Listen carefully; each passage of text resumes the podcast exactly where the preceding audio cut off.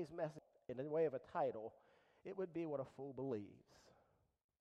Now, this is a really risky question. In fact, it's a risky illustration I'm about to give you, but I'm going to give it to you anyhow. How many of you know who the Doobie Brothers are? okay, you know who they're good. Okay. They wrote this song called What a Fool Believes. Now, if you don't know what that's about, if you just sing it and you don't realize what it's about, it's not going to be anything. But let me try to tell you what it's about. It's about this guy who had a relationship with a female sometime in the past. They split apart, and then they happen to cross each other's paths again. And what they find is that this guy thinks that that relationship was far more than what it really was. Eh, eh, eh, you get the picture? He was really interested then, he's really interested now, and she's pretty much clueless. So here's just one line from that song, and then I'll get into the message. What a fool believes he sees. No wise man has the power to reason away what seems to be. Is always better than nothing. There's nothing at all. But a fool believes what he sees. And the reason I share that with you this morning is because you got to know what you believe. You got to know what the truth is. Not what the pizza last night that you ate tells you you should believe. Not what the indigestion from whatever you had for dinner tells you to believe. Not from what all the stresses of life tell you to believe. But you got to know what you believe. So let's tackle this scripture. There came to Jesus some Sadducees. They deny that there is a resurrection. Now, I want to tell you, if you were to go right now and look at Luke chapter 20, what you're going to find out is a theme in that chapter. And the theme is this controversy. In, in Luke 20, they have questioned Jesus' authority. Jesus tells them, you know, that parable of the master of the vineyard where the father sends the servants to the vineyard, and, and finally he sends his son to find out what's going on in the vineyard, and they kill his son. Um, there's just all kinds of controversy. And in that parable, Jesus identifies himself as the stone that the builders rejected, and everybody gets mad because he said that. So there's really a whole lot of controversy in this chapter. And as you read this morning, the scripture with me, you probably did not pick this up. Controversies all over this passage. To fully understand the passage, you need to know that the Sadducees, you know, you had your Pharisees, you had your Sadducees. The, the Sadducees were really very, very incredibly conservative people so conservative that they would not let you add anything to what they believed how it was. What they believed is the way it is. And I guess I should stop and tell you, too, that, you know, God's been so good to me because y- you, you come to church. I get to study, I get to write, I get to look into the scriptures in a way that probably many of you do not. And you know what God's done with me across time? 37 years of this. You know what God's done with me? He's changed my mind a, a number of times. He's taught me some things that 20 years ago I didn't believe or I wouldn't buy into, but today He's changed that. All because I have the chance to really dig deep into the Word. These Sadducees would have none of that. now, they were also a little bit better off than we are. They only had five books. Genesis, Exodus, Leviticus, Numbers, and Deuteronomy. And they believed what they believed because Moses said what he said in those books.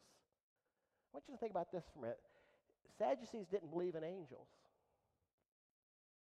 Sadducees did not believe in spirits. Sadducees did not believe in any form of the resurrection of the dead. And their point was Moses doesn't really flesh that out for us. When the, when the resurrection of Jesus took place and the book of Acts starts and the, the apostles go out to preach, in Acts chapter 4 it said that Peter and John are preaching Jesus risen from the dead. They're preaching the resurrection. Do you know who objected to that? The Sadducees. We'll let you go so far. You can say so much, but you are not going to go there you go look real close in John chapter 10, when Jesus raised Lazarus from the dead, the Pharisees got upset. The, the scripture says that because he was risen from the dead, Lazarus, many were now converting to belief in Jesus. Do you know what the Sadducees said? Literally, let's kill Lazarus. They weren't real flexible with what they believed. And they really didn't become real flexible with this notion of resurrection and of living eternally. Now, the problem is their time has come and gone. Genesis, Exodus, Leviticus, Numbers, Deuteronomy, long time ago. Time has passed. History has changed. Israel's gone through so much. And now Jesus has come on the scene, and the world has changed. The landscape is different. Greek thought was running most of the thinking of the day. And what you need to know about Greek thought is that it bought in wholly and solely to an eternal life. So Jesus comes along, and the message of resurrection is going to be not only preached but eventually lived on that first Easter Sunday morning. The Pharisees, the, the opposing group, they were, they were kind of okay with that. They're living in the day. Sadducees, on the other hand, are saying, uh uh not going to have anything with it. And so their, their question, which we're going to get into here momentarily, is really about the fact that they didn't believe in this notion of a resurrection. So let's get to the question. Look, if you would, at that 28th verse. They asked Jesus a question. They said, Teacher, Moses wrote for us that if a man's brother dies and he has a wife but no children, the man must take the widow and raise up offspring for his brother. First off, I hope you see this is a hypothetical. It's not something that actually happened. But they're saying hypothetically, if a guy had you know six brothers, seven in total, and this one marries and dies, no children, on and on down the line, that's the basis for the question. And it's based on what was known as levirate marriage. It's just simply that. If you died without a child, your brother had to take on that wife because the name had to live on. It's your responsibility to do that, and you had to bring children to carry on that name. This morning I was thinking to myself, not only is what they're about to do, their question, an aberration, it's really absurd. And I'll tell you why it's absurd. Where they're going to get to is, you know, the notion that in the resurrection or in heaven, that we're going to need to have, if you would, gender, or we're going to need to have, if you would, sexual partners that we had in this life. Now, I've got to stop from it and say to you, because I had somebody get real mad at me one time for this. This is probably the first time I've preached on this, but so many people go through. I, I had a lady one time got so mad at me because I wouldn't admit that when we die, we become angels. She got mad because I wouldn't do that. Well, I've had people get mad because I've said, you know, in heaven, you're not going to be married. Now, some of you that upsets. Some of you just wanted to shout amen. But I just want to state up front what Jesus is saying here the Sadducees' question assumed something. And it assumed that in the resurrection and in the eternal state and in heaven, if you would, we are going to be reunited with the partners that we had in marriage in this life. That's what they're saying. Let's go a little bit further. Now, there are seven brothers, and I'm going to zip through about four of these verses. There were seven brothers. The first took a wife and died without children, and the second and the third took her, and likewise all seven left no children and died. Afterward, the woman also died. Here's the question In the resurrection, therefore, whose wife will this woman be? For the seven had her as a wife. Now, I've got to tell you, I wish Jesus would have had a little humor right here. I w- well, really, I wish he would have brought up Solomon. Remember, remember the two women that brought the baby and they both claimed it? Jesus could have just said, well, we're just going to chop her up in seven pieces and they'll all get a little bit. He didn't do that. He had to get real serious. Jesus said to them, The sons of this age marry and are given in marriage. But those who are worthy, to those who are considered worthy to attain to that age, and to the resurrection from the dead, they neither marry nor are giving, given in marriage.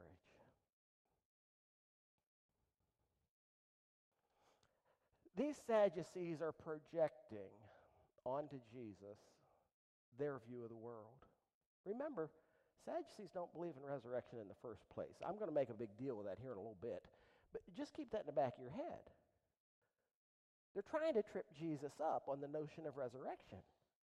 And they're projecting onto him their worldview, the way that they see things, how they are here.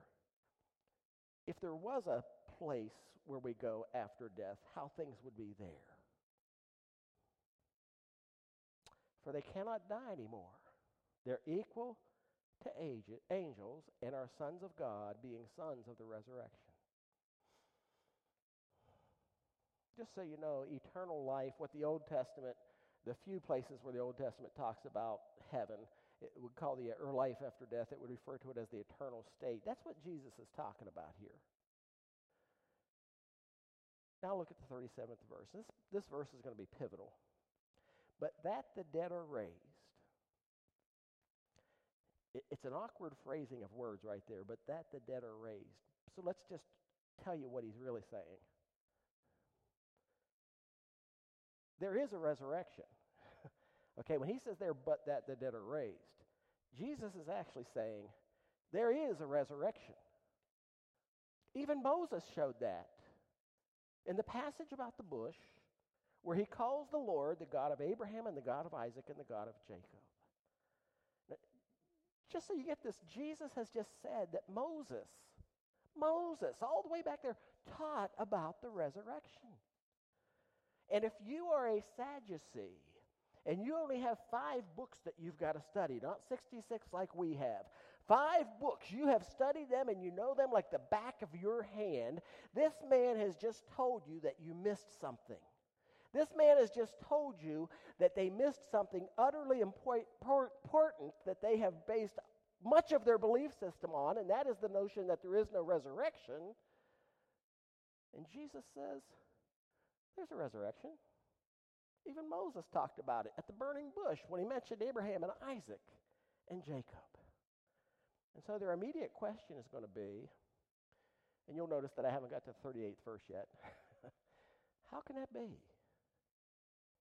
How can it be that I missed that? How, how could it be that Moses taught?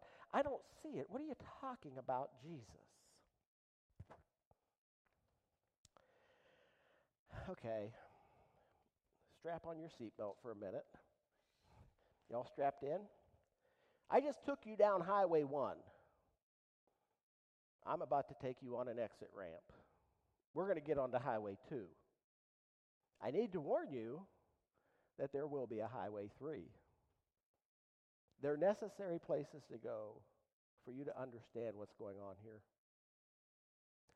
I want you to look at John 8, verses 57 and 58 for a minute. Jesus has just had a conversation with the Jews, and it went something like this. The Jews said to Jesus, You're a Samaritan and you have a demon. And Jesus said, I don't have a demon. I honor my Father, and you dishonor me. Yet I don't seek my own glory. There's only one that seeks my glory, and he is the judge. I say to you, if anyone keeps my word, he'll never see death. And the Jews said, Well, now we know you've got a demon. Abraham died, as did the prophets, and you say, If anyone keeps my word, they'll never die. Are you greater than our father Abraham who died? Just so you know what they're really saying to him is, Who do you think you are? The prophets died. Who do you make yourself out to be? Jesus said, If I glorify myself, my glory is nothing. It's my Father that glorifies me, of whom you say he's our God. Just get it. Jesus says, I don't want to glorify myself. My Father wants to glorify me. And you say you believe in him, but you don't even know who he is. Stay with me. You've not known him. I know him. If I said I didn't know him, I'd be a liar just like you. but I do know him, and I keep his word.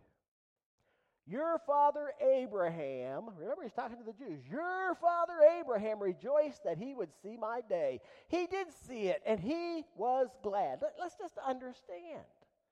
I'd give anything if my father, Jerry Foy Adkins from East Liverpool, Ohio, was alive to see my life today.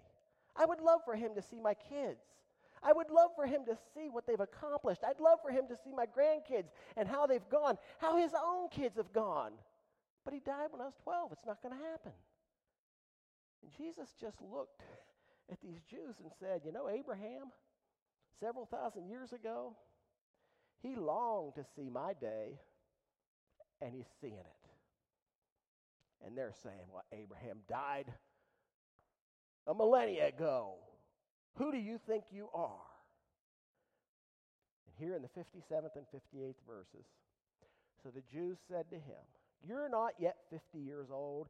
Have you seen Abraham? And Jesus said to them, Truly, truly, I say to you, before Abraham was, I am. Now, the part that I don't have up there on the screen for you is the very last verse of this chapter, and you got to hear it. It's real simple. so they picked up stones to throw at him. And the question has to be first off, notice Jesus is talking about resurrection and eternal life. But also notice that there's a question here. Why did they pick up stones?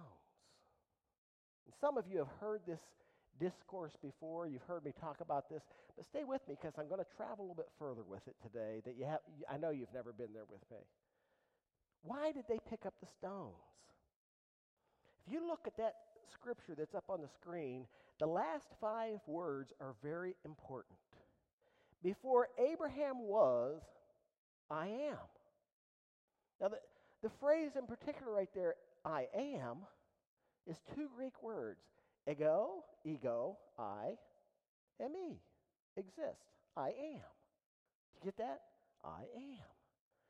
So, so what would possess them to pick up stones? Well, these Jews knew immediately what Jesus was implying when he said this. You and I may not catch it right off the bat, but they knew exactly what Jesus was implying. He's just referenced Abraham and Isaac and Jacob, and he has used a very peculiar phrase I am. Before Abraham was, I exist. Do you get it? Before Abraham was even here, I was here. Oh, he thinks he's God. That's blasphemy. We'll stone this rascal to death. So they picked up stones to stone him. Now, remember what I told you that the Sadducees know the Old Testament far better, those five books, far better than we do. And I'm going to guess that everybody in the room today, and hopefully most of you listening outside or online watching, are going to know what he's talking about. But in Exodus chapter 3 is the place where Moses is called to from a burning bush to lead the children of Israel up out of bondage. They've been in bondage for 430 years. God's chosen to now let them get out of bondage. Moses is out there in a field watching his father in law's stuff because he had murdered one of the Egyptians and as he's walking out in the field one day, this bush lights up with fire and begins to talk to him. Moses, I want you to go back to Egypt and set my people free. You're going to lead them up out of bondage. And in Exodus 3, verse 6, here's the conversation God speaking, I am the God of your father, the God of Abraham, the God of Isaac, the God of Jacob. And Moses hid his face because he was afraid to look at God. So the story continues. God's identified himself, and Moses kind of has this little back and forth.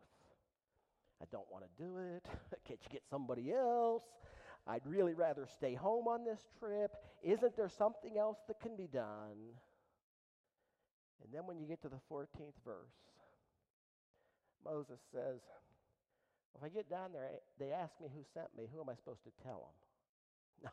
now, here's a funny thing you're not supposed to say the name of God, but Moses is asking for a name to say. When I get down there and they say, Well, who sent you? Who am I going to tell them? And the verse on the screen right now is the one I want you to see. God said to Moses, I am who I am. And he said, Say this to the people of Israel I am has sent me to you. That little phrase, I am, is the linking verse, church, today between Luke 20, Exodus 3, and John chapter 8. Because the phrase, I am, occurs in all of them. And it's a pretty unique phrase in the context in which they use. So, why are the Jews going to stone Jesus in John 8? Because he referenced back to three, Exodus 3 6 and 14, where, where God spoke and said, I am that I am. When Jesus said, Before Abraham existed, I existed, he's saying, I'm God. And right here in the passage that we are at this morning, now he is the God of the dead, but of, not the God of the dead, but of the living, for all live to him what's being said by Jesus is that a believer in Jesus already participates in eternal life. But its full expression will not be known until we get to the age that is to come.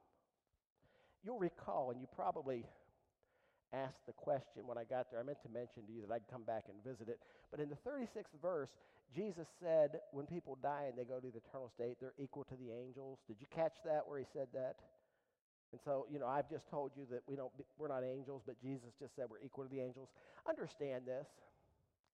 His point is not that in the eternal life or the new age, whatever you want to call it, as he calls it here, that believers become angels. That's not his point. His point is, though, that certain characteristics that we have here will no longer exist. We'll be more like the angels there.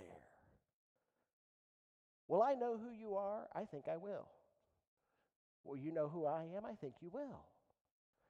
Will I love you like I love you now? I believe I will. Will you love me like you love me now? For most of you, I think you will. but will there be a need for marriage? Will there be a need for child rearing, if you would, procreation?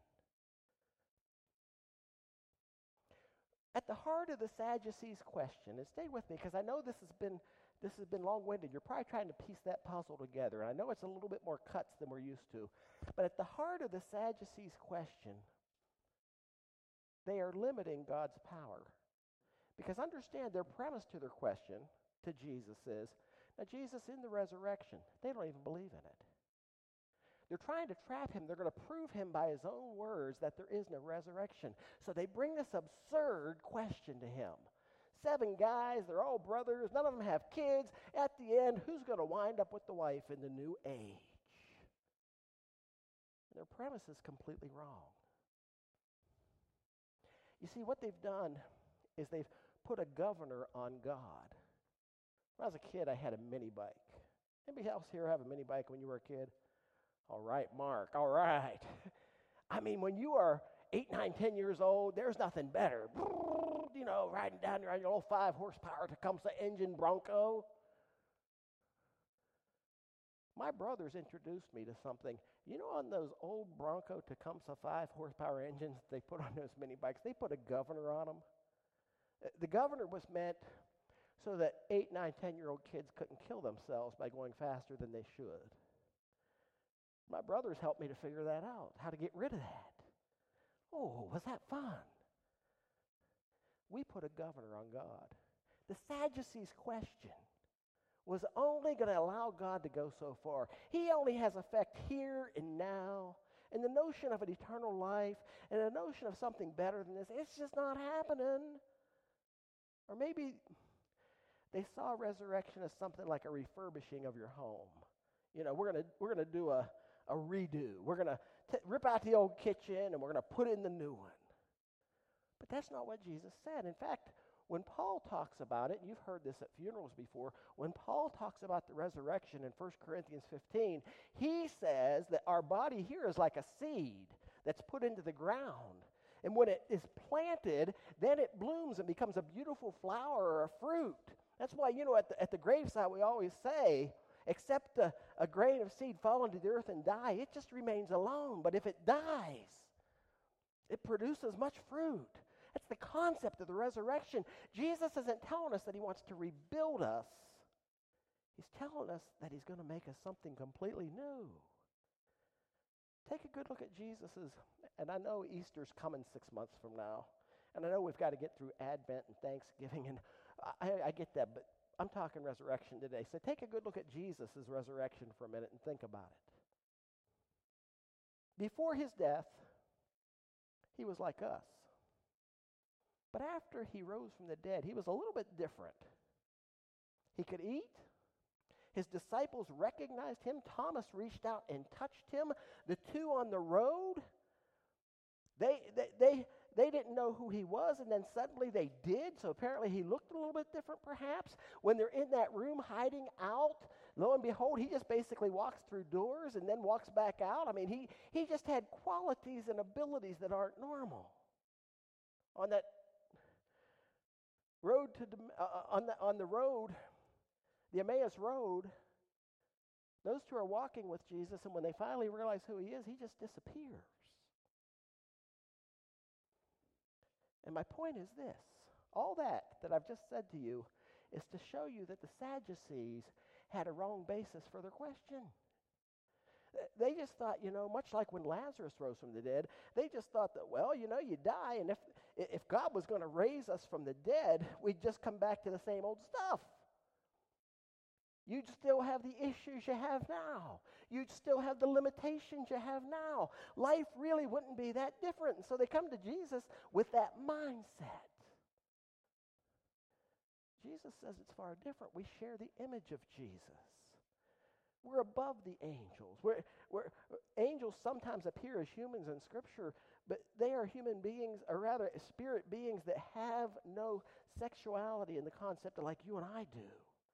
And the Sadducees, in their question, are coming and they're denying the very power of God in their question. And Jesus says, I want you to see this. I want you to get it. Remember that last verse? That's not it. Oh, Joel, where'd you put it?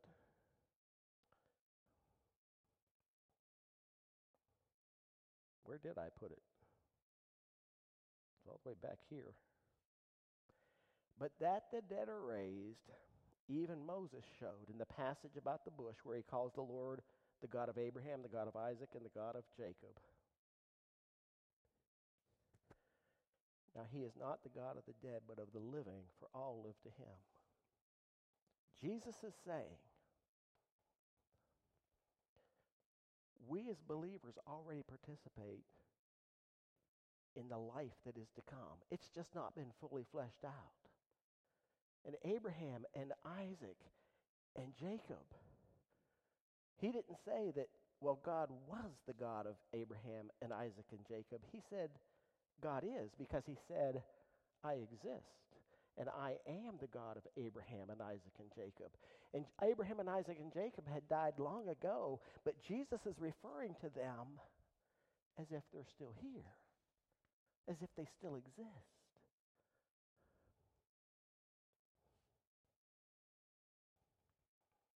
And they limited God's ability. And that brings me to my bottom line for you today.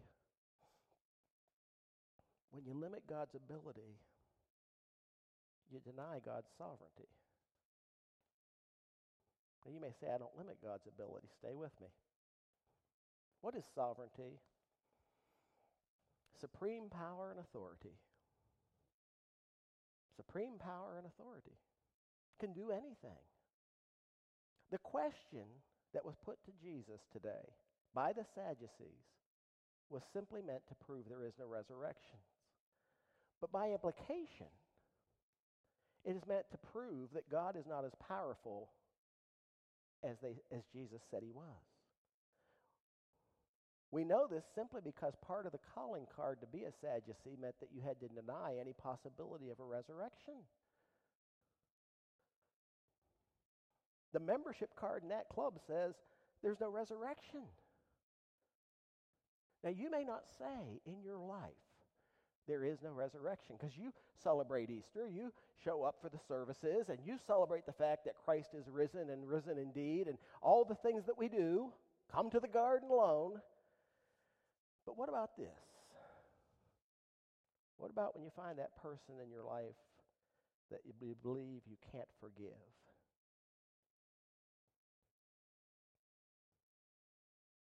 What about the circumstance in your life where you believe you cannot do it one day longer?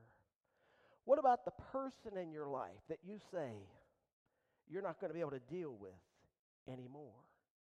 What about the circumstance in your life that you just can't go through again? Because in all of those circumstances, you're deciding to forgive in your own strength. You're deciding to live in your own strength. You're deciding to do in your own strength. And none of them include God in the possibility. Jesus said this verse that we all need to tuck in our back pocket. In Matthew 19, verse 26, Jesus said this With man, this is impossible, but with God, all things are possible. So, how are you limiting God in your life right now? How am I limiting God in my life right now? The Sadducees did not believe in a resurrection. And implicit in saying there is no resurrection is to say that God can't do anything like we say he can, and therefore I've denied God's sovereignty because I have limited God's authority. Jesus is going up to pray. Folks, there's hope. It's 11:13, there's hope. You might be a little bit late to the restaurant, but the roast won't burn, trust me. You're not smiling at me. Jesus is going to the Garden of Gethsemane to pray. He looks at his disciples in Mark and he says to them, Sit here while I pray. And he takes Peter and James and John and he begins to, to, to be distressed and troubled. And he says to them, My soul is very sorrowful, even to the point of death. Sit here and watch. And he went a little farther and he fell on the ground and he said, Abba, Father, all things are possible for you. Remove this cup from me, yet not what I will, but what you will. I want you to see at the very outset what Jesus' bottom line was, what his foundation was, because it's missing in these Sadducees, and I believe it's missing a lot of us believers. Jesus begins by saying this in the face of the toughest thing he would ever face. He says, All things are possible with you, God. Father, anything's possible for you. Jesus was not predicating his prayer on the notion that he had a silver spoon in his mouth because he was God's son. It was not predicated on the fact that he was going to live in a bed of roses. He knew what was coming right around the bend. Judas is going to show up with those Roman soldiers. The event's going to start. He's going to be put on a trial. He's going to go to the cross and die. He has no uh, inclination to believe anything but that. But he says, God, you can do anything. And if you want to do it right now, I'm open to it. But he says, Nevertheless, not my will, thy will be done. Now, here, stay with me, church. I, ho- I know this has been long, but this is so important. We say as Christians all the time, God's will be done. We prayed it in the Lord's Prayer this morning. And I hear so many of us, so many times in the face of difficult circumstances, say, God's will be done. But we don't say it in faith, we say it in resignation. We expect the worst. Are you with me? This bad thing has happened in my life, and I don't have any way to deal with it, and I can't explain it. So, what am I going to say? I'm going to flip these Christian Sunday school words out of my mouth God's will be done. Oh, no, no, no, no, no, no. That limits God. Jesus told us to pray, of course, thy will be done. If anybody understands that phrase, it's Jesus. It's a good thing. But he didn't say to pray it out of resignation to life circumstances. When I was growing up as a kid, right across the street from me from my best friend Eddie, I, th- I thought about this. Most of you know that my best friend is Ed. My best friend now is Ed. It's not the same person. This was my childhood friend, my best friend Eddie. You see, I knew my memory was going to slip, so I made sure that all my best friends had the same name. but, My best friend Eddie moved in across the street just before first grade. We went through elementary school and high school together. Eddie was there at my house all summer long, every weekend. I was at his, whatever. We did it all together. Eddie's mom was divorced. She lived with her boyfriend in the house across the street. Eddie's dad, in the divorce, got weekends. I don't know how this works these days, but back then, usually dad got weekends. We'd be walking home from the bus on Thursday, and Eddie'd say, Dad's coming tomorrow. Dad's coming to get me tomorrow. And, and on Friday, Eddie would run home. He'd go in the house, he'd get a bag, he'd pack it up, and he'd go out on the front steps of his house and he would sit down and wait for Dad to come pick him up. Throughout my elementary school years, that was the routine. Every Friday, whether it was summer or school time, Fridays, he's sitting out there waiting for Dad to pick him up after work. And it never happened.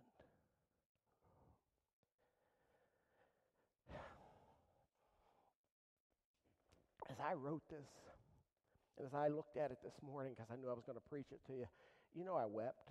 So you just pray for me that I'm okay right now. When I was a kid, his mother overdosed one day. She went into the medicine cabinet, took out everything she could get, and just started taking it. Down it went. This is no kidding. My dad's a policeman. He has not died yet. I stood in their living room and watched my own father come out of a patrol car in his police outfit, take her with one of those buckets that we bob for apples in, take her head, put it down the bucket, and stick his finger up her throat. Are you with me? So she'd puke it all out. Then the ambulance came and hauled her away to pump her stomach. One day there was a, a, a, tower type thing in our neighborhood that you could climb up. I don't know why they didn't have it locked up, but you could, she climbed the tower. She's going to jump, going to end it all. Again, here's my dad, shows up in the police cruiser, and he's talking to her to get her down. My point with you, church, is this. My best friend growing up had no life whatsoever. When, when we would, you know, when dad got cancer when I was in first grade, for the next six years, we went to Cedar Point more often than anybody on the face of planet Earth. He was trying to make up for lost time. He had five kids, seven in the family. We had a Chevy Impala. Three in the front, mom and dad, and one of us in the middle. Four in the back. If you know the old Impalas, they were big, but they weren't that big. And my dad wouldn't pull out of the driveway without getting the kid across the street and throwing him in the back with us. This kid had no life. And every weekend on Friday night, there he'd sit with his bag on the front porch looking down the street for that car to come around the bend. And one day he just quit looking down the street. And guess what? You know Cat Stevens' song, The Cat's in the Cradle with the silver spoon, little boy blue in the middle? He lived that out. The little boy sitting on the front porch in elementary school waiting for dad to come down the street he had a real faith. He, he had a real belief and a hope that that was going to happen for him. And finally, he learned that it never would. He just resigned himself to the fact that his father had a will. He had the ability to choose. He just chose not to. And if I could tell you how that simple thought wrecked somebody's life, if I could tell you, I won't. But dad had a choice that he refused to exercise. When Jesus prayed, he prayed knowing that anything was possible with his Father. He prayed by faith that God would do his will. When you get to the Apostle Paul, the Apostle Paul says, All things work together for the good to those that love God and are called according to his purposes. All things.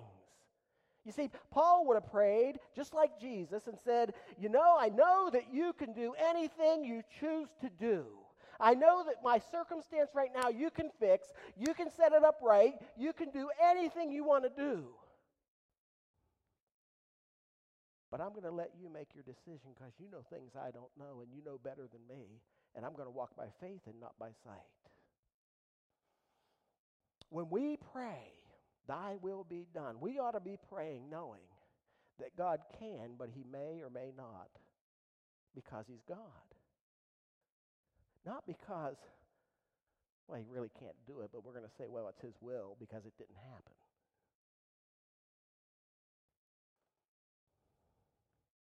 When you limit God's ability, you deny God's sovereignty. These, these Sadducees denied God's power and authority to do what he wanted to do. You know, I found in matters of the church, matters of faith, that there are two words that apply in just about every situation. Those words are these can't and won't. You know what I found in the church? I have found that we confuse those two words. When we usually say that we can't do something, the reality is it's because we won't do something. And, and that's as individuals and corporately as well. God can, and He may, but it's not up for us to decide on the front end that He can't. The Sadducees weren't all that different from us, except for in matters of faith. They did not believe that God could raise someone from the dead. And that's all you need to know about them. Well, how about you? And what you have to deal with? That person that you do have to forgive. Are you able? Is it that you can't? Or is it that you won't? Because I want to tell you something. When Jesus was facing the most difficult circumstances of his life, after having prayed to his Father, Father, you can do anything, but thy will be done. You know what he said as it was being done? You see, see God said, No. I love these people so much that I need to offer a perfect sacrifice for sin, and you are the only sacrifice I have. You're my only perfect son. So Jesus said, Father, thy will be done, not mine. And you know what he said as he hung on the cross and that was going down? Father, forgive them, for they know not what they do. All things are possible with God. He can. How will you live if He doesn't? Will your faith be intact? Will you continue forward with a faith that knows that He can? But it's His authority that will decide whether He does. I'm going to answer the question I asked at the beginning in my Doobie Brother illustration. What does a fool believe? A fool believes it's okay to fake it. A fool believes it's okay to believe in something that really isn't there. A fool believes that I can go through the motions, say all the right things, but at the end of the day, really believe it's up to me and not up to him. That's exactly what the Sadducees' problem is. Church, I want to tell you something. God is able. God is able. And we need to trust that that is so. Amen. We're not going to sing a final hymn today but we are going to watch a video. I want to ask you to either verbally or in your head or heart say what you see on the screen because it so fits with the message today, I believe. and I hope you got it.